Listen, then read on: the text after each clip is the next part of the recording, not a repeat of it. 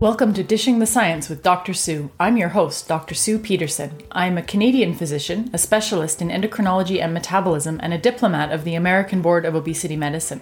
I draw on my over 20 years of clinical experience and my extensive research background to examine the complex issues surrounding weight management, diabetes, and overall health. Thanks for joining us today. Hi, everyone. Thanks for joining me today on drsue.ca. That's D R S U E.ca. Today we're talking about how obesity increases cancer risk.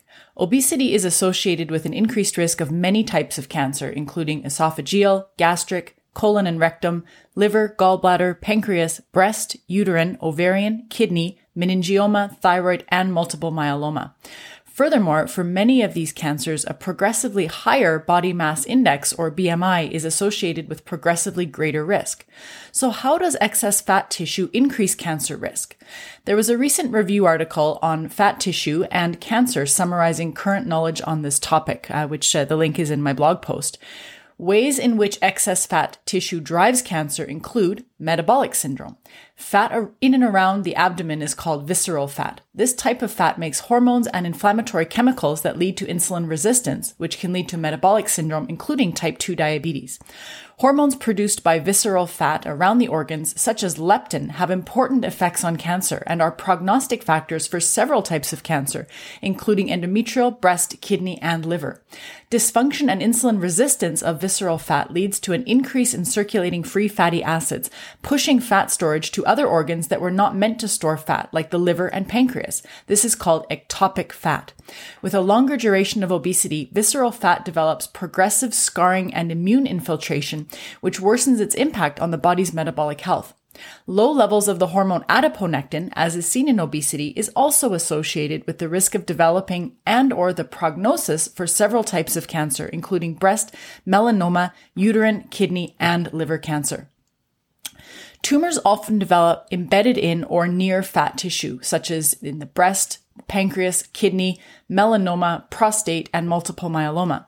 Fat tissue that is adjacent to tumor tissue talks to the tumor via inflammatory chemicals and hormones, directly affecting tumor development, growth, and progression. This is called paracrine effects.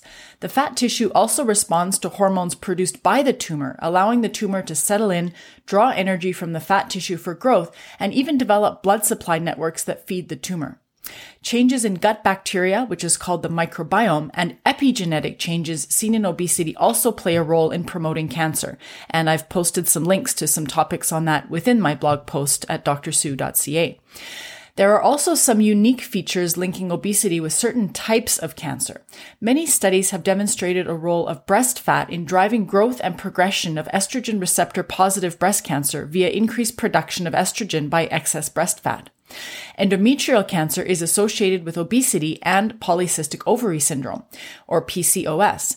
Women with PCOS often have infrequent periods, meaning that the lining of the uterus that should be shed during a menstrual cycle builds up, which can lead to transformation into cancer cells.